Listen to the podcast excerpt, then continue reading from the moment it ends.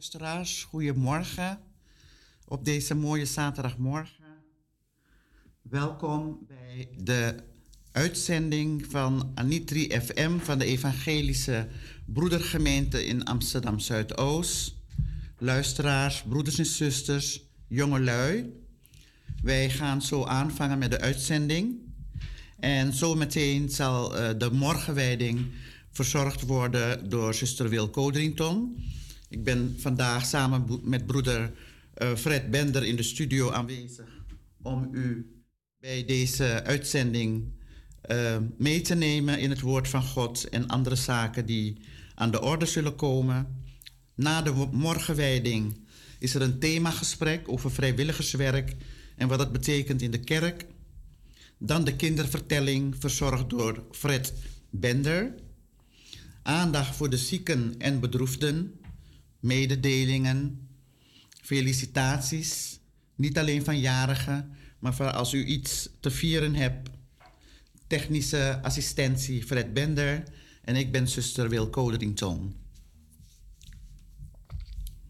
Wij vangen de morgenwijding aan zometeen na muziek.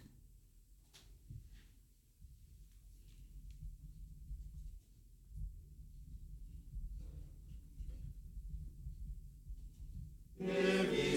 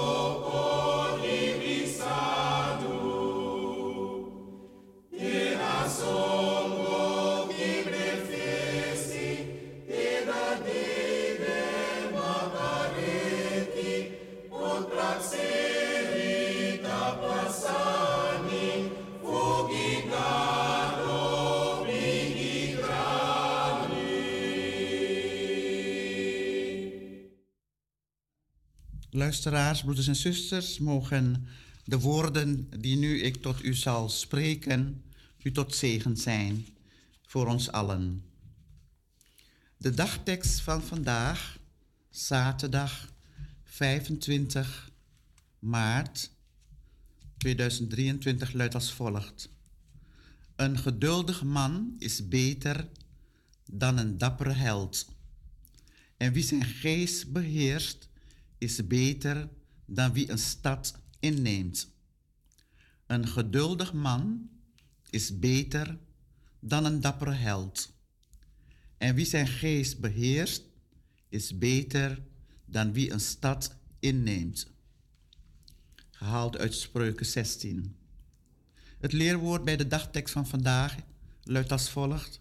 Het is gehaald uit Matthäus 5, vers 9 Gelukkig de vredestichters, want zij zullen kinderen van God genoemd worden. Gelukkig de vredestichters, want zij zullen kinderen van God genoemd worden. En het liedvers bij de dagtekst van vandaag. Geef aan de wereld vrede, Heer, in deze donkere tijden. De groten slaan de kleine neer en honen en bestrijden. Wie u, wie u beleiden. En het is gehaald uit een liedbundel Ad den Beste. Geef aan de wereld vrede, Heer. Broeders en zusters, bij deze dagwoord van vandaag komen we meteen al bij de oproep die er gedaan wordt in Matthäus 5, vers 9. Maar voordat we dat gaan behandelen, wijs ik u op het begin van deze maand. De maand maart, de maandtekst. De maand maart vertelt ons dat wat zal ons scheiden van de liefde van Christus? Wat zal ons scheiden van de liefde van Christus? U heeft net de dagwoorden gehoord van vandaag. Volgende week zitten we in de maand april. Dus goed om de maandtekst van de Romeinen mee te nemen in de dagtekst van vandaag. En wat zegt die dagtekst vandaag? Nadat je hebt gehoord dat wat ons zal scheiden van de liefde van Christus, goed om dat vast te houden. De maandtekst van vandaag is gehaald inderdaad uit Matthäus en het is eigenlijk een toespraak. Vaak ehm, weet u op zondagmorgen of bij onze overdenking, dan is er een korte preek, een overdenking. En als je vanochtend kijkt naar wat er gevraagd wordt en wat er gezegd wordt over de dagtekst, dan heb ik het voor u gehaald uit de nieuwe Bijbelvertaling. En daar heet het heel mooi de toespraak van Jezus op de berg. Ook wel de bergrede genoemd. Maar luisteraars, eh, broeders en zusters en jongelui, Jezus vertelt ons in dit gedeelte alleen maar um, wat echt gelukt is. Wat is echt geluk? U weet, tegenwoordig is echt geluk een iPhone, een iPad, een breedbandtelevisie, een smarttelefoon, uh, mooie kleren, merkkleding. Wat hebben de buren? Hebben wij dat ook? Op school, bij kinderen. Wat dragen ze voor schoenen? Is het een goede merk? Heb ik dat ook? De toespraak van Jezus op de berg vertelt over het echte geluk. En ik citeer: Het echte geluk is voor mensen die doen wat God wil. Dat is, op, dat is de toespraak. Het echte geluk is voor mensen die doen wat God wil. En die dat het allerbelangrijkst vinden. Want God zal hun, zal hun moeite belonen. Vers 7. Het echte geluk is voor mensen die goed zijn voor anderen. Het echte geluk is voor mensen die goed zijn voor anderen. Want God zal goed zijn voor hen. Het echte geluk is voor mensen die eerlijk zijn, want zij zullen God zien. En dan vers 9, zoals bij de dagtekst vandaag staat. Het echte geluk is voor mensen die vrede sluiten, want zij zullen kinderen van God genoemd worden. Het echte geluk is voor mensen die lijden omdat ze doen wat God wil. Want voor hen is Gods nieuwe wereld. U ziet het al, uh, broeders en zusters, u hoort het ook al door de wijze waarop ik het aan u voorlees, die bergreden, die toespraak van Jezus, dat het ook een overwinningsboodschap is, een boodschap van hoop en moed. En dan in deze lijdenstijd, de laatste week van de lijdenstijd, waarin de herinnering is dat Jezus op weg is gegaan om ons vrij te maken. De lijdenstijd vertelt ons dat Jezus heeft laten zien op weg naar Palmzondag volgende week, uh, dat Hij de weg voor ons heeft vrijgemaakt om ons te redden. En deze dagteksten en de maandtekst geven aan ons door hoe belangrijk het is om Gods wil te doen. Niet de wil van een andere, niet de wil van wat de buren en anderen vinden, wat onze familie vindt, maar de wil van God. Het echte geluk is voor mensen die goed zijn voor anderen.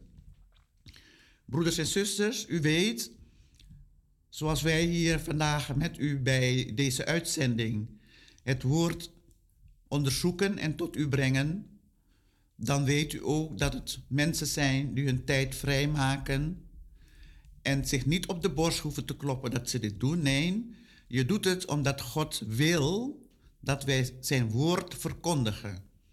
De toespraak was niet voor niks. De toespraak, die bergrede, was om ons erop te wijzen dat kinderen Gods moeten doen wat God wil. Dat heeft hij aan de discipelen meegegeven bij het zendingsbevel. Ga in de wereld en breng mensen tot mij, tot geloof. Doop ze in mijn naam.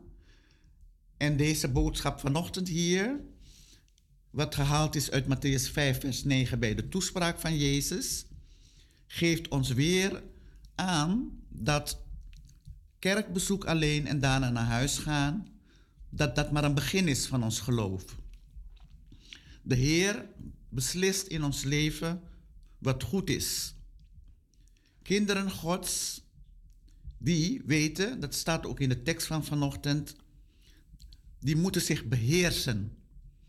Ik heb het u voorgelezen, de dagtekst. Het gaat over geestbeheersing. Zo staat het ook uitgelegd in de nieuwe Bijbelvertaling. Je moet dapper zijn. Geluk. U heeft het woord geluk een aantal keren gehoord vanochtend. Geduldig. Nou, hoe duidelijker en helder deze boodschap ook is, laat ons zien dat de maantekst waar we mee begonnen, dat niets ons zal scheiden van de liefde van Christus, die zien we vanochtend weer hier op zaterdag 25 maart terug.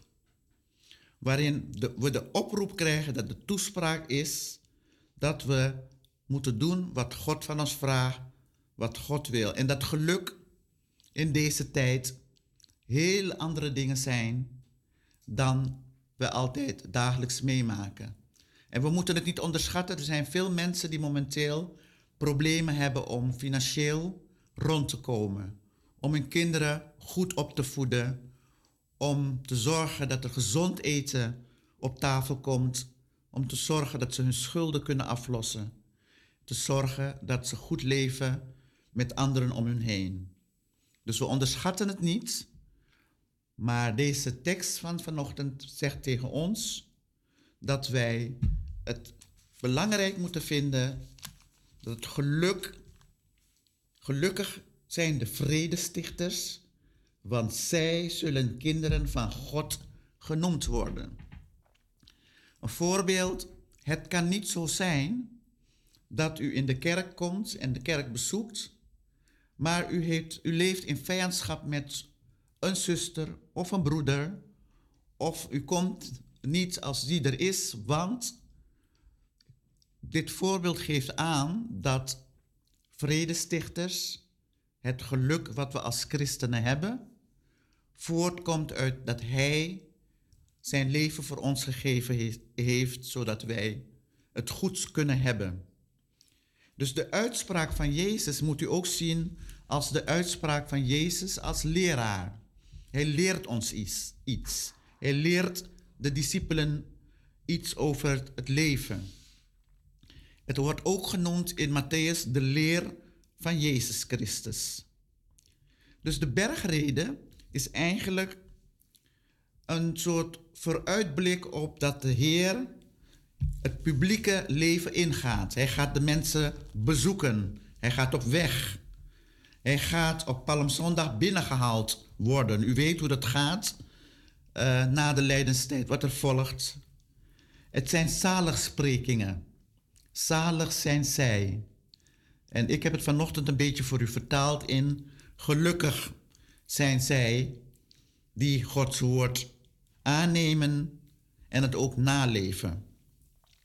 Laten we in deze tijd op weg naar Pasen, de laatste zaterdag van de maand maart, de toespraak van Jezus meenemen voor de komende tijd. En de toespraak, de kerntoespraak is het echte geluk. Het echte geluk voor mensen die vrede sluiten. Want zij zullen kinderen Gods genoemd worden.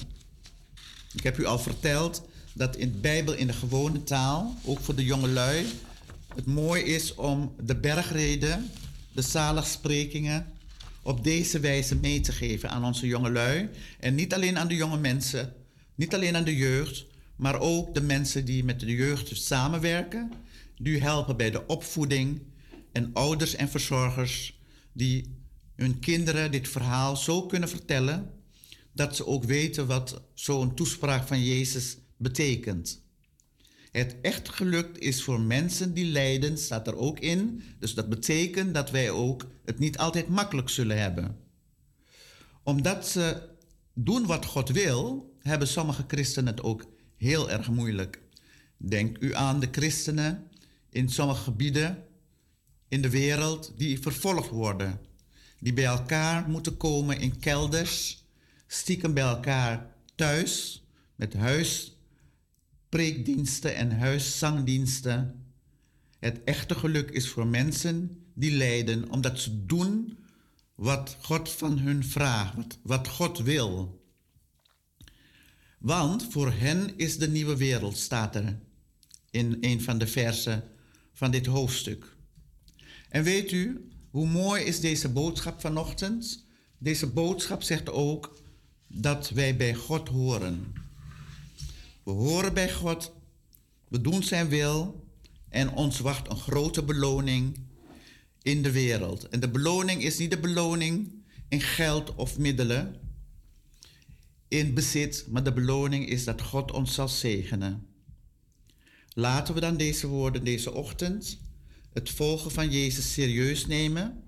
Hij zat op die berghelling, hij vertelde zijn volgelingen hoe het leven in elkaar zit en wat geluk betekent. En daar hoort discipline bij. En het zijn geen gemakkelijke leefregels. De houding en de zienswijze die hieruit voortkomt, maakt dat we Hem nodig hebben om ons te helpen om deze boodschap na te leven. Dus als u familieleden heeft, als u een buurvrouw heeft, als u vrienden heeft of in de kerk iemand kent, probeert u altijd datgene te doen wat God van ons vraagt. En dat is om die anderen, te gaan, om die anderen heen te gaan staan, geduldig te zijn en sterk. En dan kunnen wij zijn zegen ontvangen. We kunnen rustig blijven, omdat we deze boodschap, die in de maand maart begonnen is met die oproep, dat alles heel belangrijk is en dat het niets ons zal scheiden van de liefde van Christus. En vanochtend de oproep, gelukkig de vredestichters, want zij zullen kinderen van God genoemd worden. Laat ons leven een voorbeeld zijn voor anderen, zodat we uiteindelijk ook echt kinderen van God genoemd kunnen worden. Laten we deze woorden meenemen en de zegen van deze toespraak van Christus met ons meenemen deze week. Amen. Yeah.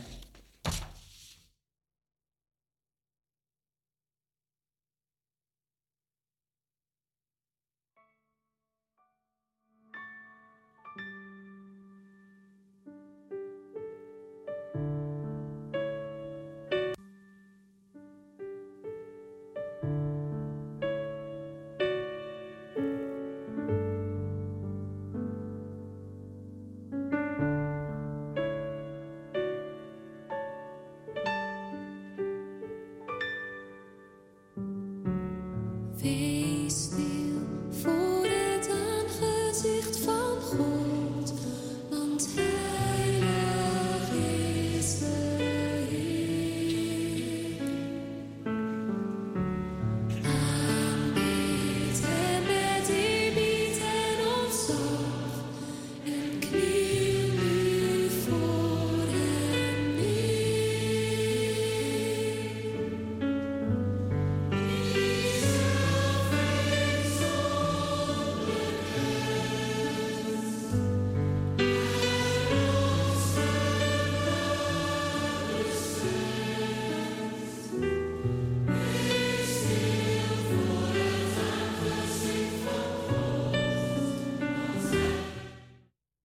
Wees stil voor het aangezicht van God. Laten we stil zijn voor het aangezicht van God. En ik vraag u, luisteraars, om in een stil gebed degene mee te nemen waarvan wij weten dat God om ons heen staat en dat we dat wat we van God ontvangen aan die persoon aan de familie of andere mensen waar u in uw stilgebed aan denkt, zal zijn en meeneemt. Want, Vader, wij danken u dat wij deze ochtend deze woorden van u mogen ontvangen. Het woord van de maand, maar ook de dagtekst van vandaag. En heren, we zijn stil om het feit dat wij de zekerheid van u ontvangen hebben en ontvangen dat wij kinderen van u mogen zijn, als we maar uw wil doen. Dat we gelukkig mogen zijn als we geduldig zijn en oog hebben voor ons medemens. Heer, wij danken u, Heer, dat de bisschoppen uit Suriname en andere gebieden van Zuid-Amerika hier mochten zijn in Nederland bij de conferentie in Doorn.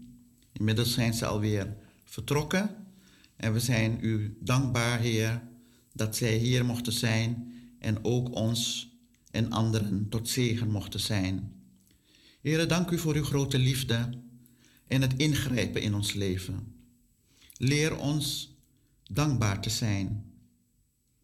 Heren, we raken niet uitgesproken over uw onuitputtelijke liefde voor ons. Wilt u de zieken aanraken, heren? Of ze, nog thuis, of ze nou thuis zijn, of in een instelling verblijven of in het ziekenhuis opgenomen zijn.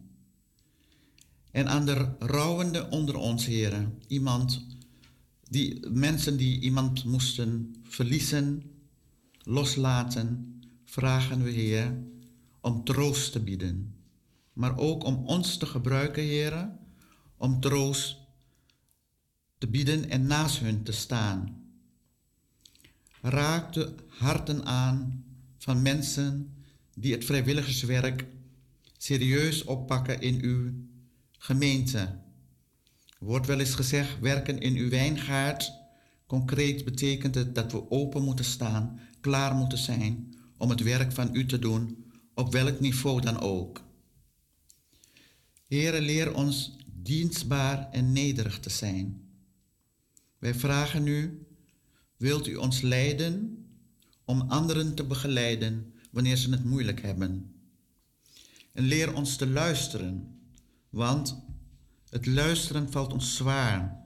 We zijn altijd maar bezig om oplossingen te bedenken, te spreken, maar leer ons af en toe ook stil te zijn en te luisteren naar wat er om ons heen gebeurt, maar bovenal wat u ons wil duidelijk maken, Heer, met uw woorden. Want in de stilte spreekt u tot ons, komt u tot ons. En het gebed wat we in nood tot u roepen, wordt altijd door u aangehoord en wij krijgen altijd een oplossing daarvoor. Verlos ons, Heer, van alles wat ons afhoudt van U. Maak ons vrij, Heer, zodat we anderen tot zegen mogen zijn. Wij bidden voor de gemeente en ook voor iedereen die bezig is om de lijdensoverdenkingen, lijdenstijd, alles wat te maken heeft met deze periode, af te sluiten. In vele gemeenten, heren, zijn de catechisanten zich aan het klaarmaken om volgende week in de gemeente hun geloften te doen, de Heer aan te nemen en uiteindelijk ook te beloven dat ze de Heer willen volgen en bij de Heer willen blijven. En Heer, help ons om hen daarna vast te houden, zodat ze tot eer en glorie van uw naam in de gemeente iets kunnen betekenen, daar waar nodig hulp kunnen bieden. Wij bidden voor alle gemeenten morgen, zondag, als er preekdiensten zijn, alle voorgangers, pastorale medewerkers, jeugdwerkers en alle anderen die iets betekenen in de kerk en in de gemeente. Wilt u met hen zijn? En wilt u ons hier in de studio zegenen, de luisteraars thuis kracht geven zodat wij de komende week verkwikt u de weg kunnen volgen en u kunnen volgen, heren, en kunnen gedenken dat we gaan naar de periode waarop u voorgaat om ons vrij te maken van alle schuld en gelukkig kunnen zijn. Wij danken u voor deze ochtend, voor deze teksten, heren, die u ons heeft meegegeven. En mogen ze allen tot zegen zijn voor alle luisteraars. In Jezus' naam. Amen.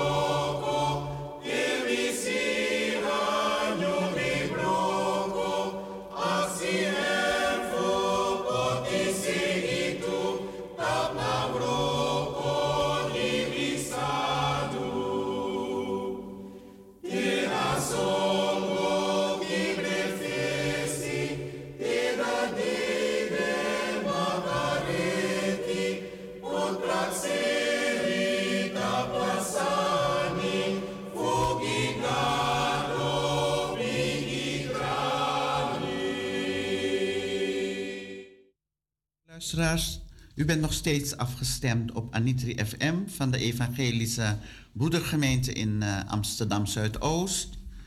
Uh, we hebben de morgenwijding uh, net achter de rug. We kregen een mooie tekst mee. En geluk was het sleutelwoord en de wil van God. We vervolgen deze uitzending met een vraaggesprek met zuster Farida de Randami. En ik heb zuster Farida uitgenodigd, want in mijn ogen is Farida een, zuster Farida een bezige bij. En u weet, wanneer je zo bezig bent in het werk van de Heer, in je vrijwilligerswerk, dan staan we onvoldoende stil bij hoeveel ballen je omhoog moet houden. Met hoeveel zaken je tegelijk bezig kan zijn. Maar ook de uitstraling die je hebt naar anderen toe als je vrijwilligerswerk doet. En ik leid, ik leid het een beetje in voor u, dat u een beeld hebt wat vrijwilligerswerk betekent. Vrijwilligerswerk betekent moeder zijn, dochter zijn. En als je geen kinderen hebt, tante of oom zijn. Vrijwilligerswerk betekent ook dat als je naast je christelijk leven ook nog iets in de kerk doet, of hier bij de uitzending in de radio, of thuis in de buurt, dat het ook betekent dat je de kerk bezoekt. En niet altijd is het mogelijk om de kerk te bezoeken, maar dan weten we dat de meeste vrijwilligers dan toch bezig zijn met wat ook op die bergreden werd gezegd, dat je gelukkig bent als je er voor anderen bent. Dus we gaan vandaag concreet praten over wat het betekent om vrijwilligers te zijn, vrijwilliger te zijn en wat er nodig is in de kerk om het vrijwilligerswerk goed toe te passen. Ben je daarmee dan ook gelukkig, zoals in de oproep uh, is gedaan in de toespraak van Jezus op de berg? En dan komt een stukje persoonlijk leven ook naar voren, daar zullen we het over hebben. Zuster Farida, stel u zich voor, want de mensen kennen u wel, maar het is toch goed om u voor te stellen en die functies mee te nemen waar u allemaal mee te maken hebt. Dank u wel, zuster. Goedemorgen, broeders en zusters. Nou, mijn naam is Farida Dramdani. Uh, ik woon in Amsterdam Zuidoost. Al heel wat jaren. Ik ben als student hier komen wonen. En uh, later uh, met mijn partner ook hier verder gewoond. Gezin op mogen krijgen, gezegend mogen zijn met een gezin. En um, daarnaast heb ik ook na mijn studie altijd in Amsterdam Zuidoost mogen werken. En dat heb ik uh, ruim 30 jaar gedaan. Zo.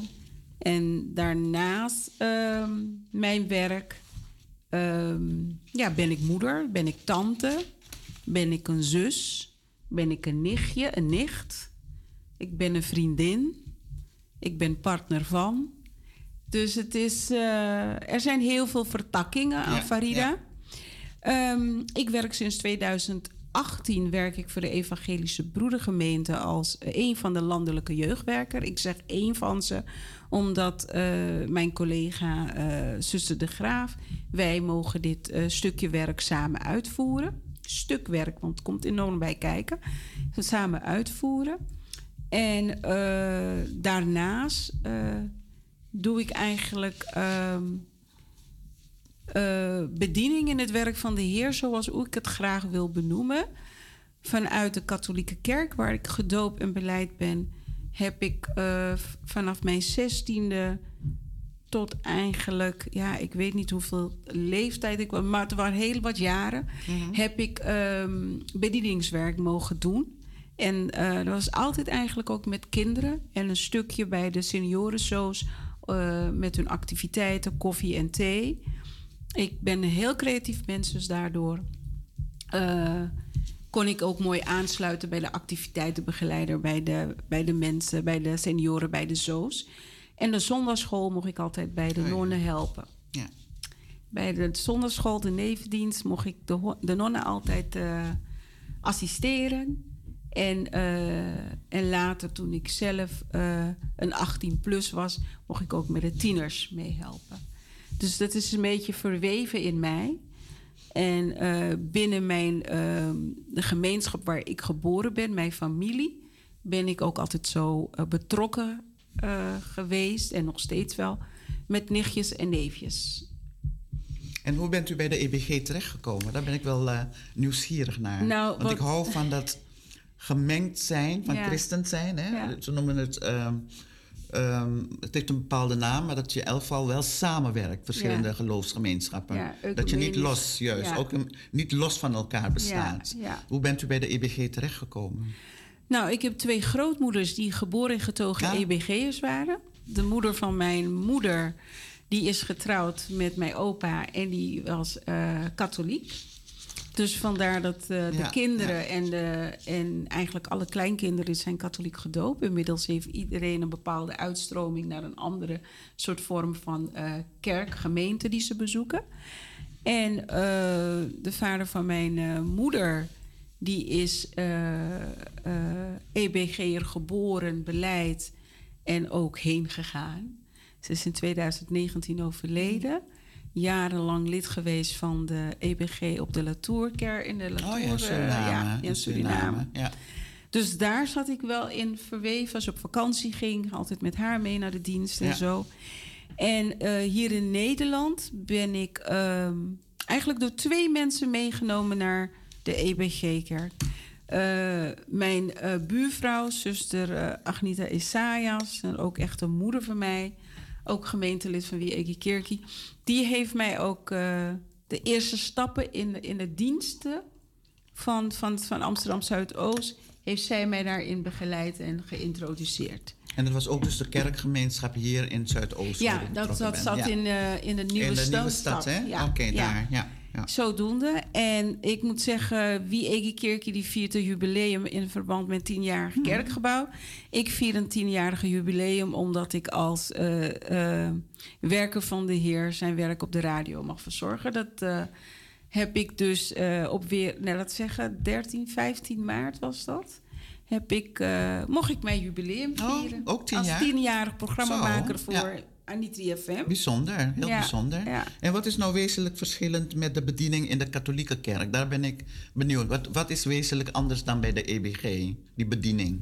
Of is het geen verschil? Voor mij is er geen verschil. We werken allemaal voor de Heer. Ja. Natuurlijk is de theologie van de katholiek en de protestant... er zitten wat verschillen tussen. Maar eh de doel en de boodschap om de kinderen het werk... eh, eigenlijk kennis te laten maken met... wie is Jezus Christus? Wie is God? De, de kerkelijke jaar met al die eh, eh, werkmethodes, zoals hoe het in de EBG heb je een be- bepaald eh, materiaalmethode wat je gebruikt Ja. te- voor de tieners en voor de kinderen. Dat heb je ook bij de katholieke kerk. En ehm, waar wij de kinderen ook heel sterk naar toe begeleiden, ook tijdens de zondagschool. Want daarin komen dan de begeleiders die dan de eerste heilige communiegroepen begeleiden, de catechese ervan. Die komen ook geleidelijk ook af en toe meedraaien bij de zondagschool om de kinderen daar ook al wat in voor te bereiden. Ja, ja, En ja. dan de ouders daar ook in wat meer voor te gaan bereiden. Dat hebben we wel. En, eh, maar vooral is het doel van wie is Jezus Christus en wat kunnen wij van Hem leren en wat wil jij van Hem leren? En dat is eigenlijk een gezamenlijk Ja. vertrekpunt. Als Ja. je nou EBG bent of Ja. katholiek, dat gaat mee. Maar dat betekent dat de rol van de ouders en verzorgers daarin, eh, hoe, welke plaats nemen ze daarin? Want u en, en collega's doen het vanuit het kerkelijk werk, Ja. maar de rol van de ouders en verzorgers, nemen ze dat over? Eh, gaat, dat, gaat dat door als Nou, u dat loslaat? Ik denk dat het verschilt. Het verschilt per huishouden, het verschilt per persoon. Ehm, de ene ouder, de ene verzorger, die is er eh, indirect heel erg eh, mee bezig. Eh, ehm, ook binnen de EBG krijgen de ouders ook te weten en te horen waar de kinderen mee bezig zijn. Ja, ja. In de verschillende gemeentes wordt het op verschillende manieren toegepast. Anderen werken met een groepsapp, anderen hebben ouderdagen, dat de ouders even binnen mogen komen kijken, even meedraaien. En ehm, eh, iedereen zijn geloofspad en de manier hoe je het oppakt en hoe je het doorgeeft aan je kind is Het is verschillend. verschillend, maar elke Ja. zijn er wel bij betrokken, de Ja, ouders en ja, verzorgers. Ja, Ik vind het mooi dat u dat, de rol van de vrijwilliger een beetje zo schetst. Want naast het vrijwilligerswerk ben, studeert u ook nog, hè? Ja, klopt. En wat is dat voor studie? Ik uh, volg een theologiestudie en Zo. gericht voor pastoraal werker. Oké, en hoe ja. ver bent u in de studie? Ik hoop met de beden en de zegen van de Heer dat ik dit komende anderhalf jaar het mag afronden. En het ja. pastorale werk, wat is voor u het uh, belangrijkste? In het, als je zou moeten kiezen, hè? want ja. eigenlijk kunnen wij niet kiezen. Nee. Ik heb ook theologie gestudeerd. Ja. En ik zei ook steeds tegen mijn moeder als ze me vroeg... Uh, wat ga je doen met die studie? zei ik, ja, maar geen dominee hoor, geen predikant. Ja, ik wil dit niet. En toen zei ze, je hebt niks te willen. Nee, ze Want je leid. wordt geleid. Ja, klopt. En dat merk ik ook. Ja? Ja, want ik stapte erin. Eigenlijk heel een onbekend terrein. Uh, een onbekend terrein in de zin van... Um, je leest je Bijbel, je gaat naar een Bijbelstudie. Maar dan kom je op zo'n school, zo'n opleiding. Dan krijg je een doopzeel, zo noem ik het. Over de diepgang van de evangelie. Het geloof. Het ja. geloof. Ja, ja. En dat was voor mij was dat best wel heftig. Want je, komt, je wordt geconfronteerd met bepaalde situaties vanuit het evangelie, de Bijbel en alles. Dat je nooit eigenlijk zo over hebt nagedacht. En dat je daar. Uh, uh, en ook dat je merkt van hé, hey, je kennis is eigenlijk nog best wel een mosterdzaadje. Het is maar weinig, hè? Is ja, heel ja, weinig. Ja, dat geldt voor iedereen natuurlijk. Ja. En, um, en dat moest ik eigenlijk een soort van balans in vinden. Jezelf leren kennen van hé, hey, maar hoe sta ik hierin? Uh, Heer, is dit echt wat u wilt van mij? Is, of is het iets dat ik zelf wil? Is dit de kant wat u wil dat ik naartoe moet gaan? Ik heb heel veel gesprekken gehad met mensen om mij heen die al vergevorderd zijn in de studie of al afgerond waren. En, um, en als ik nu zeg, dan denk ik, ja, inderdaad, ik kan niet specifiek zeggen, ik wil dit niet, ik wil dat niet, ik wil zo niet. Maar dat stukje pastoraal werk is ook heel breed. Ja, want je wordt breed. ontzettend breed Ja. ingezet. Ik, um, in mijn stage uh, uh, heb ik zowel pastoraal gesprekken met uh, gemeenteleden als een bijbelstudiekring doen, een, een jong- en ouddienst voorgaan. Okay. Um, ook tijdens de preekdienst, daar heb ik dan ook wel een rol in in bepaalde momenten. Dus het is redelijk breed. Het is redelijk ja, breed. Ja, ja. En ik vond het wel heel mooi. Een van de pubers uh, vorig jaar op kinderkamp. Ze hadden het over school en uh, het meisje was elf, ze werd twaalf. En toen uh, zei ik van. en toen vroegen ze aan mij van hoe lang ik op school was. Want ze waren een beetje moe van school.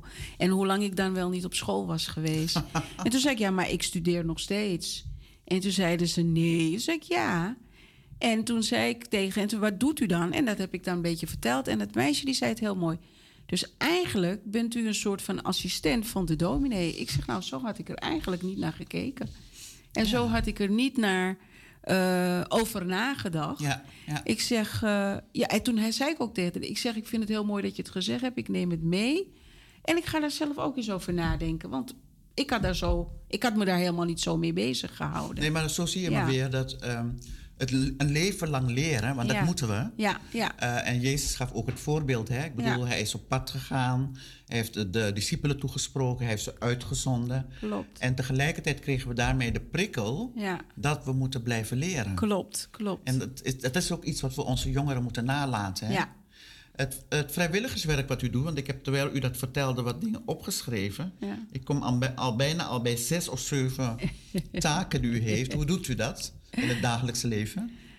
Sommige dingen moet je laten liggen. Ja. Minder aandacht. Minder aandacht. En met name mijn studie. De, de eerste anderhalf jaar, twee jaar dacht je... oh, je kan alles aan, je doet alles. En op een gegeven moment dan moet je op de rem gaan staan. En dan is het reflecteren en tot en ook echt een bezinningsmoment. En ik heb het ook echt in gebed gelegd van... Heer, wat moet ik, wat moet ik doen? Mm -hmm. En er zijn er bepaalde dingen dat ik zowel in uh, mijn privéleven... Uh, met vrienden, met familie... dat ik dat even op hold heb moeten zetten. Want dat, uh, dat kan ik niet meer combineren. En uh, mijn focus voor mijn studie werd daardoor veel beter ja, en ja, ook ja, breder. Ja, en hoe doe ik dit allemaal? Nou, weet je, vrijwilligerswerk, zuster Wil, is. Um, wat ik gewoon vooral belangrijk vind, voordat ik ergens ja tegen zeg, al heb ik er nog zoveel interesse in, al denk ik van, oh wat leuk, dat wil ik doen. Want als het met kinderen te maken heeft, mensen te maken heeft, kan Farida hele allemaal alle kanten op gaan. Maar ik ben blij dat ik tot een rustpunt ben gekomen om te beseffen van, ehm, wat houdt dit in? Niet alleen waar de taak in houdt, want vaak wordt het even geschetst. Oh ja, nee, we, het is even radio. Ik weet nog dat toen zuster Talita mij uitnodigde. En daarna vroeg van, goh, zou je radio willen doen? Toen zei ik van, nou, kan ik eerst meelopen? En ik wil inhoudelijk weten... Waar ik jou op zeg. Waar ik jou op zeg. Precies, Want het, uh, u schetst het ontzettend mooi, zei ik tegen haar. Ik zeg, en het lijkt me ook wel interessant... maar ik wil wel weten waar ik ja tegen zeg.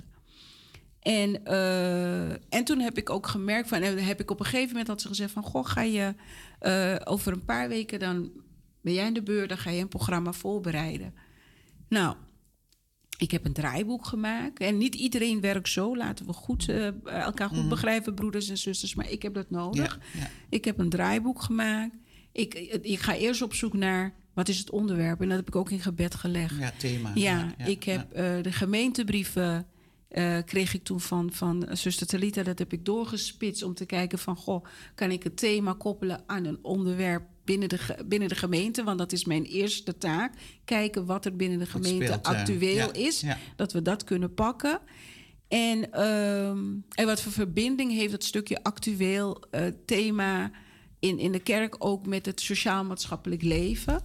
Dus dat, dat, dat die verbinding. Ja. En het moet ook een verbinding zijn, uh, een beetje dat het raakvlak heeft met de dagtekst dat die ochtend in de morgenwijding door. Één dominee of iemand anders ook wordt verzorgd. Dus dat heb ik gedaan en het nam drie weken tijd bij mij in beslag. Dus, dus de voorbereiding is voor u belangrijk? De voorbereiding is voor mij belangrijk om, uh, als ik ergens ja tegen zeg, wil ik ook proberen uh, met de genade van de Heer dat ik het goed doe. Ja, luisteraars, u hebt gezien hoe enthousiast um, zuster Farida, ik word er helemaal warm van en enthousiast, ons ook maakt. En ook u waarschijnlijk, als u hier naar luistert, dat het vrijwilligerswerk en waar je voor inzet, zet, belangrijk is om ook uiteindelijk ter hand te nemen. Voordat wij um, naar het tweede gedeelte van dit gesprek gaan, naar het slotstuk, um, gaan we naar muziek luisteren. En uh, dan komen we straks bij u terug met een belangrijk punt wat zuster Farida ons meegeeft. Bezinningsmomenten en rust.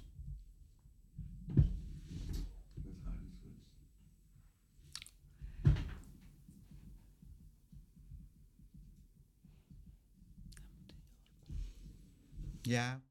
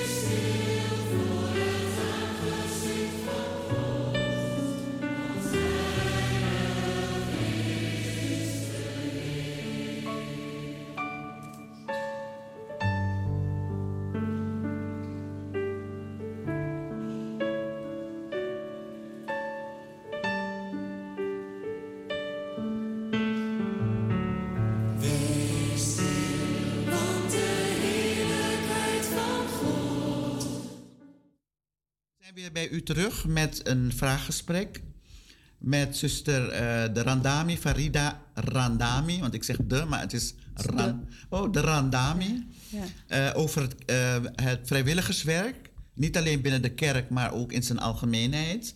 En we zijn gebleven bij dat moment dat zuster Farida zei... Je moet rustpunten zoeken, bezinningsmomenten. Want anders gaat jouw werk, je vrijwilligerswerk... ten koste van heel veel wat belangrijk is in het Ja. leven. Ja. En ik vond het mooi dat u ook de verbinding maakte met het sociaal-maatschappelijke. Ja. Want veel mensen denken dat ze alleen in de kerk moeten werken als ze iets willen doen.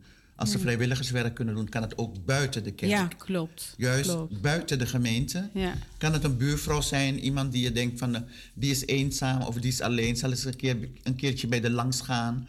Of een broeder en zuster die u, of een zuster die u lang niet heeft gezien. Ja, Dat u even contact zoekt, want dat zijn hele belangrijke zaken.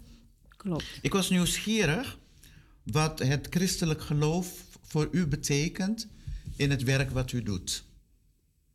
Heel veel. Voor mij betekent het heel veel. Soms werd er wel eens aan mij gevraagd eh, door bepaalde mensen: waar haal je de energie vandaan? En waarom doe je zoveel werk? Je, je verspilt je kwaliteiten. Die mensen betalen je niet, ze kennen je waarde niet. En naarmate dat ik mij, eh, mijn geloof ontwikkelde, naarmate ik meer ging begrijpen wat het evangelie mij leerde, wat de teksten mij leerden, dat ik meer verdieping had in, in het evangelie, door regelmatig mijn toerustingmomenten met het woord van de Heer dat ik tot mij nam en probeerde daar eh, te begrijpen. Begreep ik het niet, dan vroeg ik het iemand in mijn netwerk waar ik daar mooie gesprekken mee over had. Maar voor mij betekent het heel veel. Als je aan, ehm, als je bijvoorbeeld aan de christelijke, als je aan je waarden denkt dat jij hanteert, dan koppel ik het terug naar de christelijke waarden. En dan heb je bepaalde waardes die in de Bijbel voorkomen, waarvan ik één mijzelf heel erg in kan terugspiegelen. En dat is barmhartigheid. Oh, Oké. Ja. En de barmhartigheid. Nou, weet je, vanuit de Bijbel geven ze dus dan, eh, s- wordt er dus dan ook gezegd, weet je, het heeft niet alleen maar te maken met je relatie tussen mensen onderling, maar eh, ook de relatie van de mens tot God. En ehm, mijn, het vrijwilligerswerk wat ik mag doen, dat ervaar ik als een barmhartigheid. Mijn relatie wat ik met God heb en dat God, tot, dat God mij leidt om dit te doen. Ik, ehm, ik, vind het, ik vind het belangrijk om mijn christelijk geloof hier voorop in te zetten. Want zijn leidingschap, zijn inzicht, geeft mij ook de motivatie en de inspiratie om te blijven vertrouwen, om hoop te blijven hebben en om vredevol met de mensen met wie ik op dat moment het werk zou mogen doen, ehm, mag blijven staan. Oké, want dat betekent dus dat eh, de luisteraars, het is goed dat we ook dit goed horen van de zuster. Eh, je hoeft niet altijd overal voor betaald te worden. Nee, Want vrijwilligerswerk of werken voor de Heer ja, betekent dat je loon wel ontvangt. U heeft het vanochtend Amen. ook gehoord bij Ja. de dagtekst. Ja. Die beloning komt er wel. ja, Als je maar de wil van God doet. juist. En ehm, je, kan, je hoeft niet voor alles betaald te worden wat je doet in het leven. Nee. Want het vertaalt zich niet altijd in geld wat je krijgt. Ja, klopt. Maar u heeft gemerkt dat die energie die u krijgt, u vraagt zichzelf ook af, Ja. Hoe komt het nou dat het me lukt om Ja. alles dat naast elkaar te doen? Ja. Dat we onze luisteraars en jonge mensen ook leren Ja, dat je iets voor de samenleving moet doen, allereerst. Maar dat je in het werk van de Heer niet altijd betaald hoeft te worden voor wat je doet. nee, En het eh, derde punt wat u heeft geschetst, waar we iets van kunnen leren, is eerst weten waar je ja op zegt. klopt. Het is belangrijk. Ik werd eens een keer een beetje op mijn vingers getikt. Dat is een paar jaar geleden. Door een zuster die een. eh, ik had het over. ehm, eh, kerk organiseren, kerkorganisatie. En toen zei ze: Maar we zijn geen organisatie. Maar het- was de toon dat de muziek maakt, dus ik klapte dicht. En ehm, een paar dagen later, toen had ik het met iemand anders erover. En toen zei ik: Ja, maar een kerk staat door organisatie. Je moet dingen organiseren. En het is heel belangrijk, ieder bedrijf, instelling, organisatie die met vrijwilligers werkt, Die moet voor zichzelf duidelijk op papier hebben. Dit is wat wij vragen aan vrijwilligers. Dit is wat wij bieden aan vrijwilligers. Precies, ja. En dit is wat wij verwachten. Dat als de vrijwilligers hier ja op tegen zeggen, die voorwaarden, dan is dit wat wij van ze verwachten. En eh, als je het als, als kerk, als gemeente, het niet duidelijk die visie hebt op papier, dan raak je je mensen kwijt. Want mensen zeggen heel enthousiast ja. En eh, dan komen ze. En dan hadden ze in hun hoofd van, ja, ik ga een uurtje of twee. En het heeft niet alleen maar te maken met het uitvoerende Nee, taak. precies, precies, er komen ja. overleggen bij. Er komen, wees duidelijk. U heeft zich aangemeld voor, ik noem maar, ehm, gasvrouwen. Gasvrouw, gasheer, beheerders. En dan heb je een coördinator die dat aanstuurt. Wat is de planning? De planning is, de mensen zeggen ja, geef even een intakegesprek. Ik ben nieuwsgierig, ik wil het. En ik kan me voorstellen dat als je zo'n groep coördineert, dat je heel blij bent als mensen zich aanmelden. Ja, maar je moet wat Maar- duidelijker zijn. Ja. Het ballon loopt sneller Wanneer? leeg Ja, als wanneer? vol. Ja, precies. Ja. precies. Dus dan moet je heel duidelijk zijn van hoeveel uur in de week Mm. kunt u zich inzetten? Verwa- hebben wij u nodig? En hoeveel eh, keren in de, in, de- in de maand of in het jaar hebben wij een vergadering, een overleg? En wat vooral belangrijk is, dat je je vrijwilligers op een liefdevolle, functionele manier één keer, twee keer per jaar in het zonnetje zet. Ja, en daar ja. bedoel ik mee, eh eh, bied ze op die dag eh, iets aan wat zij nodig hebben om hun werk voor te kunnen doen. voortzetten. Ja, ja, ja. Dat is heel dus duidelijk. investeren in jou. Je moet in investeren in, in je mensen. En dat betekent dat organisatie wel nodig is, want anders loopt het niet. ja, klopt. En organisatie, als je de Bijbel leest, en daarom moeten we onze mensen goed voorbereiden en ook goed eh, vormen. ja, In de Bijbel gaat het bijna bij al die vier hoofdstukken van eh Matthäus tot en met Handelingen, ja, zien we ook over hoe Jezus met zijn discipelen, met organisatietalenten, Ja, ja. allerlei zaken doen in het publiek en het openbare leven. klopt. Dus een kerk moet ook goed georganiseerd zijn. Klopt. En ik ben blij dat u dat thema schetst, dat het geloof helpt om het vrijwilligerswerk ook op een goede en juiste wijze te kunnen uitvoeren. Ja. En dat je wel waardering moet hebben voor de mensen die Ja. dat doen. Maar het is niet zo dat je daardoor boven of onder staat. Nee. Het is werken voor de Heer. Eh, in Suriname zeggen ze werken in de wijngaard van de Heer. Ja, Maar concreet betekent het als je ja hebt gezegd op iets dat je zou willen doen, dat men Ja. ook op je moet kunnen rekenen. Ja. Want daar gaat het vaak ook mis, hè? klopt. Omdat mensen niet weten waar ze ja op hebben gezegd. Dus je moet het organiseren. Ja, en dat het te veel uren Ja. is en dan eh, ben je overvraagd. Ja, En dat is zonde. dat is jammer. En daarom is eh, jammer. de oproep van ons vanochtend aan de luisteraars en mensen die op dit moment luisteren, ook aan de jonge mensen. Ja, Geef je ergens voor op, maar wanneer je je ergens voor opgeeft, ehm, dan moet je weten waar je ja op zegt. ja, En dan is het goed om een keer mee te gaan, mee te kijken en je af te vragen: ja, zal ik deze klus aankunnen of niet? En Ja. als het niet zo is, wat heb ik nodig ja, om eh, daarbij geholpen te worden? Ja. We gaan naar de afronding. Ik ben ontzettend blij dat ik u kon spreken over dit onderwerp.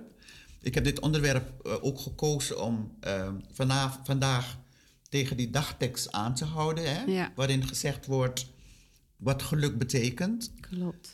U zult ook merken in het vrijwilligerswerk, als je je voor iets inzet in de kerk of daarbuiten of met jongeren, het vertaalt zich altijd weer terug. En dat kan een mens ook gelukkig maken. Helemaal. Want u gaat jongelui tegenkomen die u misschien in het verleden hebt gehad. Ja, En u ziet wat er van geworden is en dat Ja. geeft een, een gevoel van geluk. ja, Eh, dus gelukkig zijn zij ja. die zich inzetten voor anderen. Eh, de bergreden komt daar goed overeen. U krijgt de mogelijkheid om nog een laatste oproep te doen aan onze luisteraars als het gaat om vrijwilligerswerk. En wat ze voor de EBG en de Rooms-Katholieke gemeente samen kunnen betekenen om het werk van de Heer nog beter te laten zijn. Nou, ik, eh, ik zou zoveel willen zeggen, maar gezien de tijd zal Ja. ik het een beetje inkorten ook. Nou, beste broeders en zusters, vrijwilligerswerk is voor ieder persoonlijk. Het is geen verplichting. Voelt u zich niet onder druk gezet. Maar denkt u erover na. Waar zou ik een steentje kunnen bijdragen? En let u er ook op. Wat, er is een enorme uh, kloof gekomen tussen het werken in de gemeentes en ook in andere organisaties met, tijdens de pandemie. Ja, We zijn twee jaar stil, hebben we stilgestaan. En in die, na, in die twee jaren hebben mensen, zijn mensen gaan nadenken over wat ze kunnen doen. En hoe ze hun tijd willen inzetten. Dus het kan zijn dat u zegt, ik wil. Maar ik wil niet dat ze me elke week moet ik dit en dit en dit. Gaat u dan vooral in gesprek? Dit zijn mijn talenten, mijn kwaliteiten, die wil ik graag inzetten. Maar dit is de tijd wat ik ervoor kan inzetten. En dan zouden de, de, de gemeentes, de mensen die dat coördineren, die zouden niet moeten zeggen dan: nee, we hebben iemand nodig die voor een hele dag. Gaat u voor flexibiliteit en gaat u vooral op het vertrouwen van de Heer, want er komt weer iemand anders die dan de andere dagdeel kan aanvullen. Dus denkt u vooral na wat u wilt. Wat is uw tijd dat u kan inzetten? Ga in gesprek met degene die de groep coördineert. Vraag duidelijk wat houden de taken in? Wat verwachten jullie van mij? Laat het u bezinnen, leg het in gebed en u komt er weer op terug. Zeg niet meteen ja. En voor de mensen die dit werk coördineren, luister u vooral heel goed naar wie u ziet en wat u hoort van de mhm. mensen.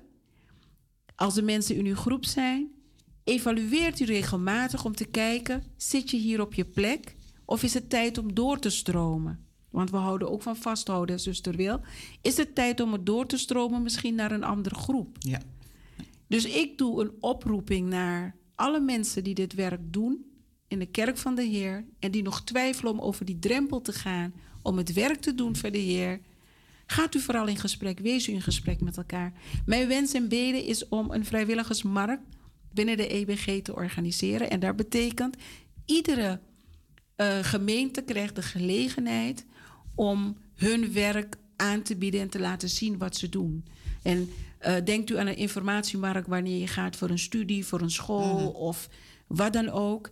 Zoiets zou ontzettend mooi mhm. zijn. En dat je dan mensen van buitenaf krijgt die een plenaire stukje kunnen toelichten waar je allemaal op moet letten. En vooral mensen die ervaring hebben met het beleid vormen van. Uh, want dat is het. Vrijwilligerswerk moet je gaan beleid vormen voordat je tot uitvoering komt. Ja, dat is een hele mooie afsluiting. Ja.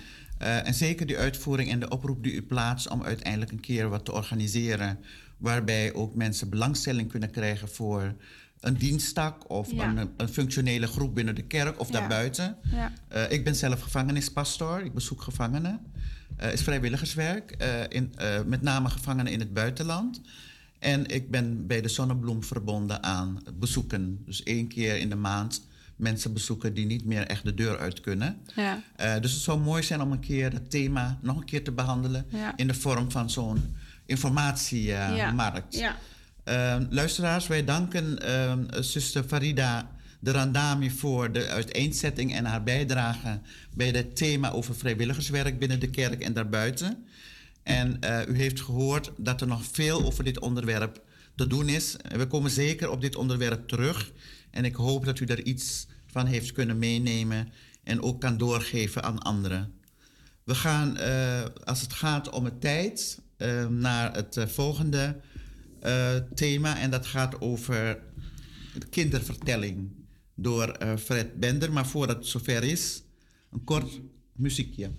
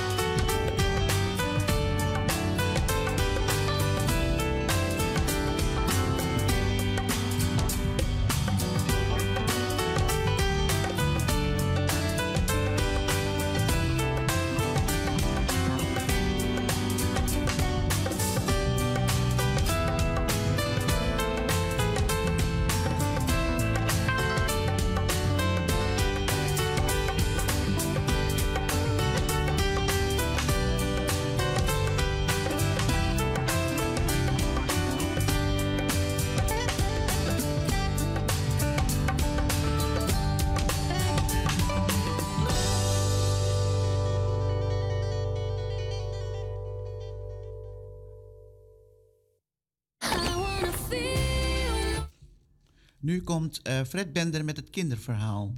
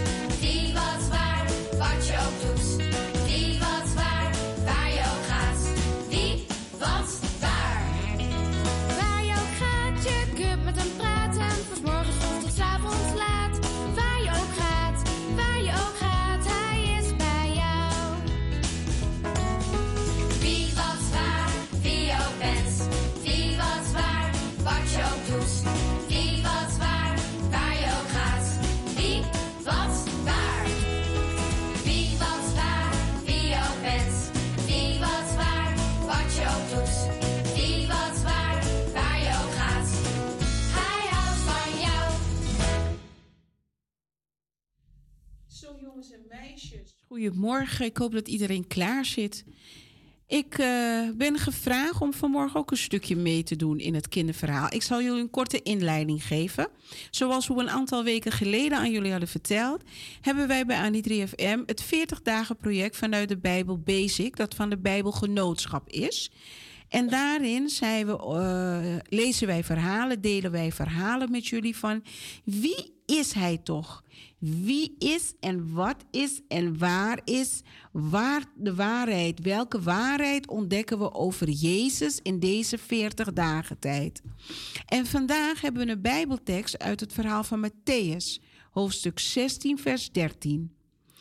En de Bijbeltekst dat gaat zo. Toen Jezus in het gebied van Caesarea Philippi kwam, vroeg hij zijn leerlingen: Wie zeggen de mensen dat de, mens, dat de mensenzoon is?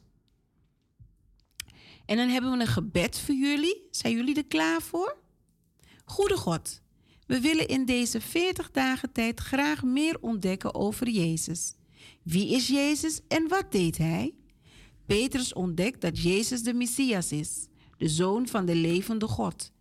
Wilt u ons vandaag ook iets moois laten ontdekken over Jezus? Amen. Oké, meisjes, jongens luisteraars aan deze frequentie. Dit is eh, Fred Bender die het kinderverhaal mag voorlezen. Jezus vraagt de leerlingen wie hij is. Jezus en de leerlingen kwamen in de omgeving van Caesarea Philippi.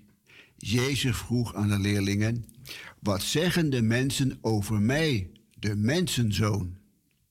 En de leerlingen antwoordden: Sommige mensen zeggen dat u Johannes de Doper bent. Anderen zeggen dat u Elia bent. En weer anderen zeggen dat u Jeremia bent of een andere profeet van vroeger. Toen zei Jezus, en wie ben ik volgens jullie? En Simon Petrus antwoordde, u bent de Messias, de zoon van de levende God. Jezus zei tegen hem: Dat heb je niet gehoord van een mens, maar van mijn Vader in de hemel. En daarom ben je een gelukkig mens. Simon, zoon van Jona. Daarna zei Jezus tegen de leerlingen: Vertel aan niemand dat ik de Messias ben. Jezus legt uit wat er met hem zal gebeuren. Vanaf dat moment begon Jezus zijn leerlingen te vertellen wat er met hem moest gebeuren. Hij zei: Ik moet naar Jeruzalem gaan. Daar zal ik veel moeten lijden. De leiders van het volk, de priesters en de wetsleraren zullen mij doden. maar drie dagen later zal ik opstaan uit de dood. En naar aanleiding van deze tekst heb ik een aantal vraagjes voor jullie kinderen. Wie denken de mensen dat Jezus is? Waarom noemen ze precies deze namen, denk je? Wat weet Petrus over Jezus te zeggen? En wat bedoelt Petrus daarmee? Hoe wist hij dat eigenlijk? Petrus laat zien dat hij Jezus kent. Wat doe jij allemaal als je iemand graag beter wilt leren kennen? Zou jij Jezus beter willen leren kennen? Hoe zou je dat kunnen doen? Wat vertelt Jezus over wat er met hem zal gebeuren? En je hoeft heus niet alle vragen te beantwoorden, maar je mag er bijvoorbeeld twee uithalen.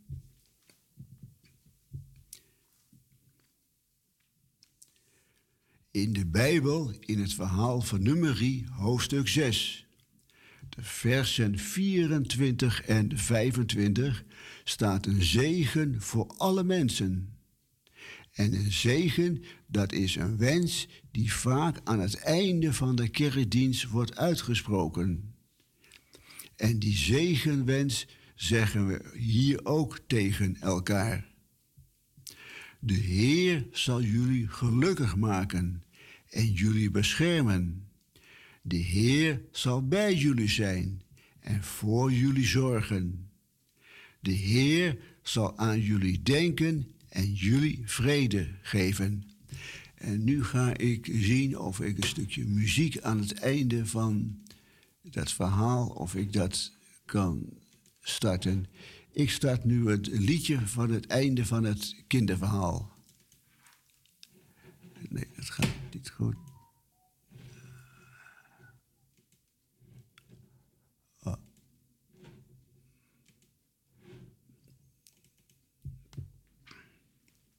Daar komt het.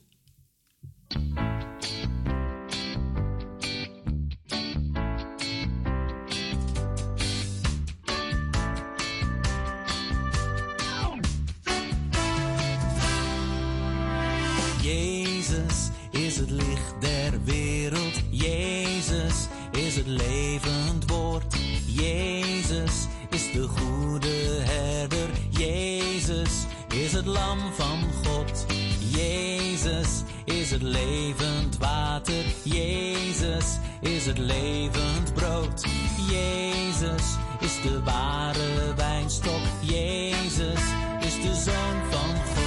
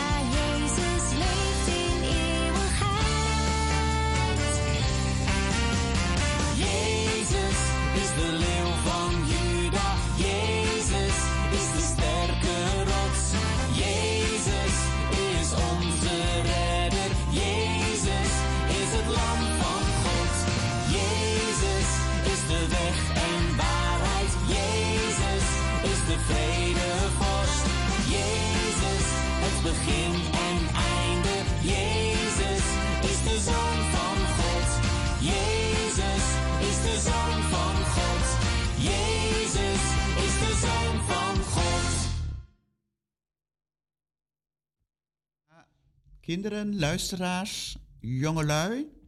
U heeft het, eh, eh, jullie hebben het kinderverhaal, de kindervertelling en de muziek gehoord. En voordat we overgaan naar het volgende onderwerp, zeker zal de Heer aan jullie denken en de Heer zal jullie vrede geven. Ik wens jullie een fijne dag toe.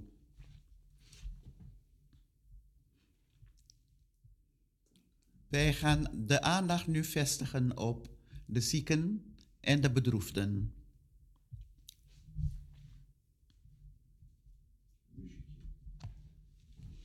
Ti dasi que ben contra na mastra seni de de com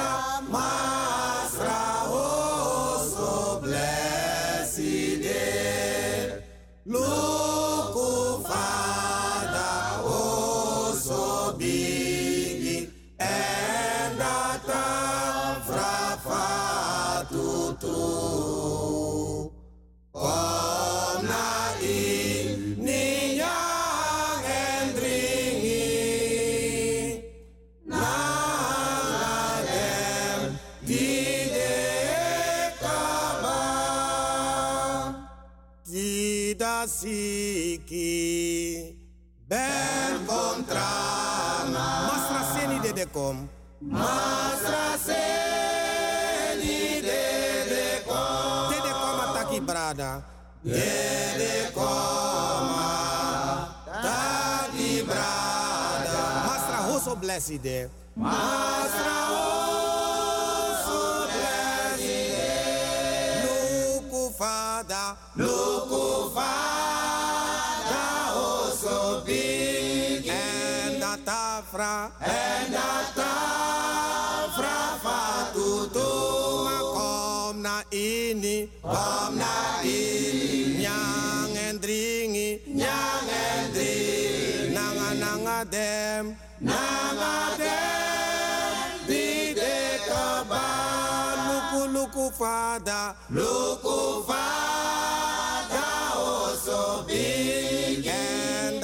afra En dat afra fatutu Maar kom na ini Kom na ini. Nyang en dringi Nyang en dringi. Nanga nanga dem Nanga dem. Di de kaban Ja, luisteraars. Wij hebben altijd bij eh, deze dagen en ook vandaag weer staan we stil bij het heengaan van geliefden. Ook staan wij ook stil bij degenen die niet zo mooi nieuws hebben te horen gekregen naar aanleiding van hun ziek zijn. Wat wij doen is vragen om nabijheid, om hulp en om troost. En wij roepen ook u als luisteraars op om om degene heen te gaan staan die troost nodig hebben. Met een telefoontje, met een app, het gebed, stilgebed. Altijd zorgen dat wij de troost die wij ontvangen van de Heer doorgeven. Uw woord is brood voor onze ziel, vrijheid voor de slaaf. Geef ons wijsheid, voed ons op. Heer, spreek tot ons vandaag. En Heer, spreek tot degenen die in verdriet gedompeld zijn en hulp en troost nodig hebben. Ook onze broeder hier in de studio, Fred Bender, heeft eh, ook daarover ehm, iets te vertellen. Broeder Fred. Ja, oké, vandaag is het 25 maart 2023. En ik memoreer mijn broertje Wi- William, die in 1949 op deze datum is overleden. Leeftijd een half jaar.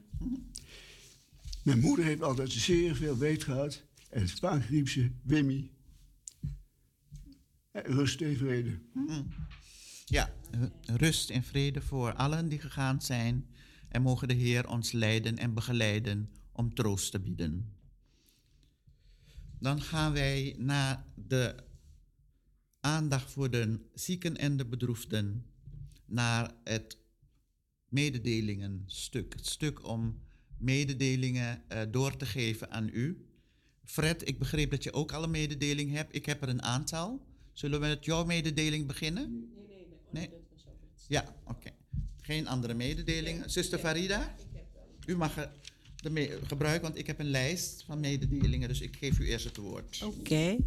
Nou, broeders en zusters, vanuit het landelijk jeugdwerk ehm, hebben, we een aantal, hebben we twee activiteiten die in de meivakantie plaats zullen vinden. En dat is, zijn de kampen. We hebben de tienerkamp, die gaat van maandag, laat mij even heel goed mijn agenda bijpakken, zodat ik niet verkeerde dingen aan u doorgeef, want dat zou dan weer jammer zijn. Die vertrekt van maandag 1 mei tot woensdag 4 mei vindt de kamp plaats. En dat is voor de tieners van 12 tot 17 jaar. Voor aanmeldingen, informatie kunt u contact opnemen met uh, zuster Deborah de Graaf op jeugdwerk.ebg.nl. Jeugdwerk.ebg.nl. Daar kunt u dus dan uh, uw aanmeldingen of als u vragen hebt, informatie wil, kunt u dat uh, via deze mailadres doen. Uh, de kosten voor de tienerkamp zijn 65 euro per kind. De kinderkamp vindt plaats vanaf dinsdag 2 mei tot vrijdag 5 mei. De kosten voor deelname zijn 50 euro per kind.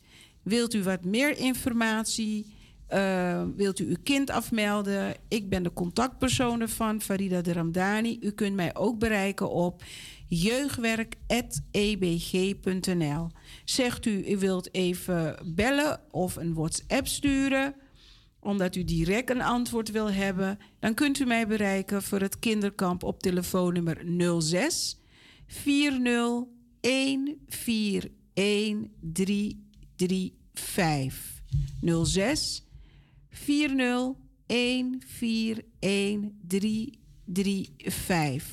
Dat is de nummer van zuster Farida Dramdani. En, het en aanmeldingen kunt u doen op jeugdwerk.ebg.nl. Ook zijn wij vorige week begonnen in de gemeentes, u, alle gemeentes, al de OR-leden, predikanten hebben daar een brief over gehad, dat we fundraising doen voor het kamp. Alles is duurder geworden, dus we hebben uw ondersteuning daarbij nodig. U zult van de, de mensen die in het kinderkampteam zitten en in het tienerkampteam zitten, die zullen bij u langskomen en u vragen. We hebben een QR-code. Als dan kunt u dan een klein bedragje, maakt niet uit. Dan kunt u zeggen van hé, hey, daar doe ik een bedrag op. Als u zegt, we hebben, wat heeft u nodig aan levensmiddelen? Dan zult u dat ook wel horen van onze teamleden. Dit is het kinderkamp, zuster Wil. Nou, dank u wel, zuster Farida. Um, ik kan uiteindelijk u ook mededelen dat er vanavond is de lijdensoverdenking uh, om 7 uur, uh, verzorgd door broeder Jill. Hij heeft uh, de broeder Jill laten weten dat vandaag de laatste lijdensoverdenking is in uh, om 7 uur. Morgen, zondag 26 maart, is er preekdienst. Uh, en de preekdienst zal verzorgd worden door uh, broeder Michael Uiterlo. En het is tegelijkertijd de afsluiting van de stage van de broeder in Wiegi Kerkie. Dus morgen, zondag 26 maart om 11 uur, preekdienst door broeder Michael Uiterlo. Dan um, na zondag, dan komt volgende week, 2 april, is Palmzondag en Hosianna-dienst. Dan is er um, een dienst vanaf 11 uur, zondag 2 april. En dat is de beleidenisdienst. En er zijn negen catechisanten. Dus 2 april, Palmzondag, de Hosianna-dienst, 11 uur in Wiegi Kerkie. En dan een oproep namens de dominee Gil om uh, namen door te geven van familieleden die het afgelopen jaar overleden zijn. De namen moeten doorgegeven worden, zodat op paaszondag aandacht daaraan besteed kan worden en de namen genoemd zullen worden van degenen die het afgelopen jaar, kerkelijke jaar, zijn overleden. Dus de namen kunnen doorgegeven worden en dan zal op zondag 9 april, paaszondag, zullen de namen dan eh, genoemd worden. Volgens mij waren tot, dat tot nu toe de mededelingen. Eh, zondag, dus morgenochtend om 11 uur, broeder Michael Uiterlo. Voordat we naar de felicitaties gaan, en voordat ik naar de felicitatie ga van hier, vanuit de studio, is het belangrijk om mee te geven dat wanneer we deze uitzending hebben, op zaterdagmorgen van 9 tot 11, u de gelegenheid heeft om te bellen, een telefonische reactie te geven. En felicitaties heb ik begrepen. En het is belangrijk dat felicitaties niet alleen jarigen hoeven te zijn, maar het kunnen ook mensen zijn die een heugelijk feit vieren of hebben gevierd. Eh, want dat vergeten we wel eens. Dus alleen eh, jarigen, niet alleen jarigen, maar ook mensen die een heugelijk feit hebben gevierd. En u kunt gebruik maken van het telefoonnummer, als ik het goed heb, 737 1619.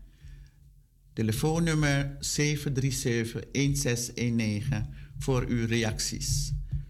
We zijn nu aangeland inderdaad bij de jarigen. Ik heb er ook een lijst uh, gekregen van mensen die jarig zijn. En ik heb begrepen dat er ook gebeld zou worden naar de studio. Ik weet niet of het al zover is, of we te bereiken zijn telefonisch. Of dat wij moeten bellen naar zuster Talita, want die, had, die wilde graag felicitatieboodschap uitspreken. Uh, zuster Talita, als u luistert, kunt u bellen naar de studio. En zo niet, laat ons dan weten via de app of wij u moeten bellen. Maar ik begin alvast met de felicitaties. Misschien kunnen we dat eerst starten met muziek voor de mensen die iets te vieren hebben. En dan gaan we naar de felicitaties.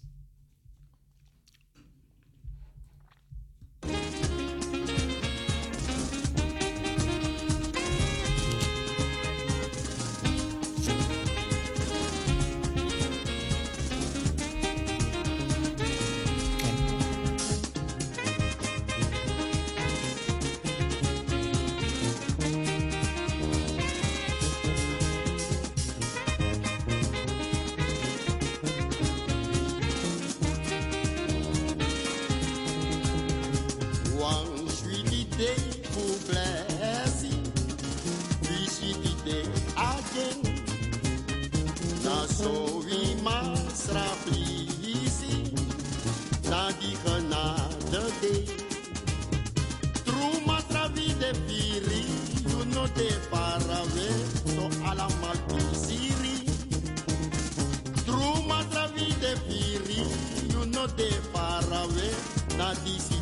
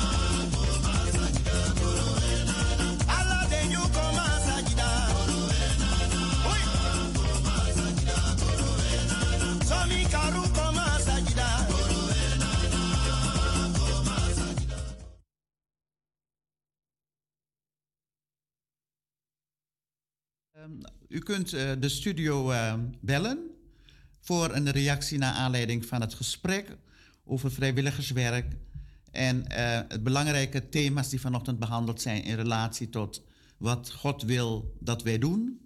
Het vrijwilligerswerk binnen de kerk en daarbuiten en de samenwerking met andere gemeenten. En u kunt ook naar aanleiding van iets wat te vieren is of een jarige, kunt u ons bellen op eh, telefoonnummer 737 1619. Muziek.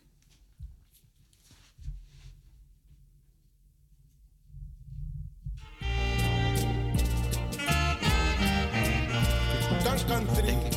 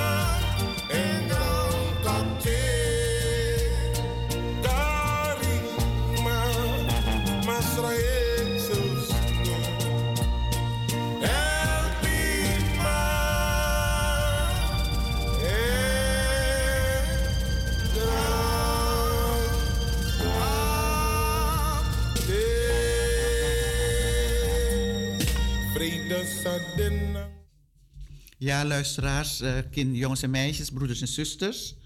Eh, de felicitaties gaan ehm, vandaag ook uit naar meneer Ronald Talberg. Meneer Talberg eh, is lid van Wiegi Kerkie. En hij is 12 en een half jaar in dienst, 12 en een half jaar in dienst van Pantaar. Een eh, sociaal eh, organisatie in Zuidoost, heel erg actief. En van deze plaats uit willen we nam- namens alle luisteraars, gemeenteleden en vrienden en families meneer Ronald Talberg feliciteren voor zijn werk wat hij bij Panta doet, nu 12 en een half jaar. Meneer Talberg, van harte gefeliciteerd. God zegen toe en dat u dit werk mag blijven doen en dat u er ook gelukkig van mag worden en blij wordt als u met uw werk bezig bent. Er zijn ook eh, jarigen eh, bij de familie Keerveld. Joachim, als ik het goed uitspreek, de, de Naisha, Danesha. En dan Jerilsja Rowley en Paulina Keerveld. Allemaal mensen die of jarig geweest zijn of, of nog jarig worden. En van deze kant uit namens ook alle vrijwilligers, alle mensen hier in de studio, van harte gefeliciteerd, God zegen toegewenst. Neemt u mee dat het niet vanzelfsprekend is dat wij jarig worden en het onze geboortedag kunnen vieren, maar dat, het, dat we in dankbaarheid moeten kijken op eh, de afgelopen jaar wat we hebben gehad. En de Heer ons zegen vragen voor het komend jaar. En wij vragen ook een zegen voor allen die de komende week jarig zijn. Dat, u Heer mag leiden, dat de Heer u mag leiden, maar ook dat de dankbaarheid uh, uitspreekt over alles wat u heeft ontvangen en wat u nog gaat ontvangen. Van harte gefeliciteerd namens Anitri FM en alle luisteraars, vrienden en familieleden. Ja, dan gaan we even nog een keer kort naar muziek. En dan gaan we nog iets over een conferentie aan u vertellen. Conferentie wat er geweest is de afgelopen week. Maar nu eerst kort muziek.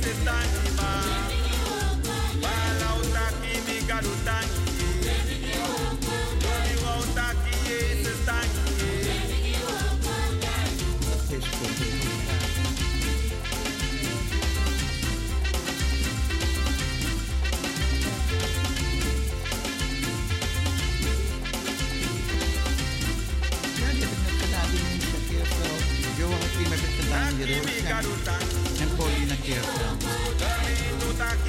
En meneer Constanza.